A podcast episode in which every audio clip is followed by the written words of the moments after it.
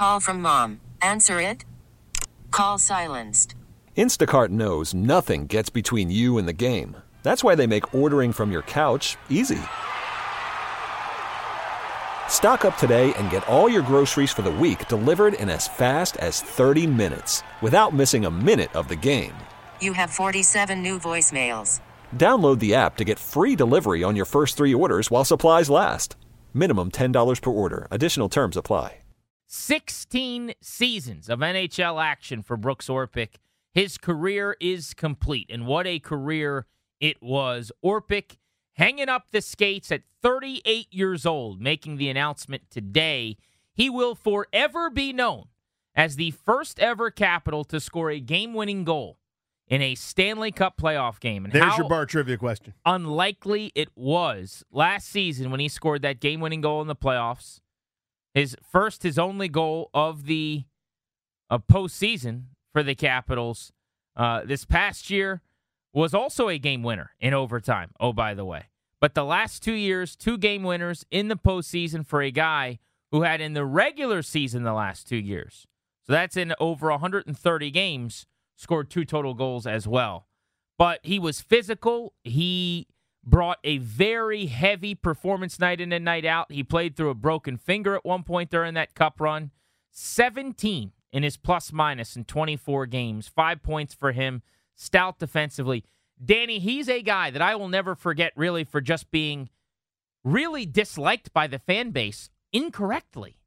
People got upset when he got a big contract from the Capitals for like five years and about $28 million. And they said at the end of this deal, this is going to be a really bad contract. And so at the end of the deal, they had to act very angry every time he did everything uh, on the ice that wasn't perfect. A multi time cup winner, though, Brooks Orpik, the analytics community, and I'm a believer in analytics, never really going to like Brooks Orpik.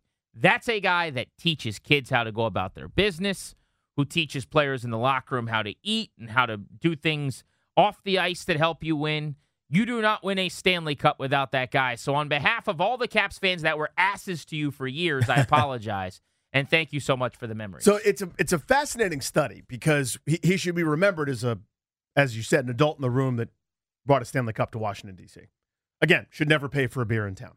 Should walk into a room and everyone should go Brooks, and you you get him the finest lager in the house. But it's a it's a fascinating phenomenon to me where a guy became a villain and underrated through no fault of his own, right?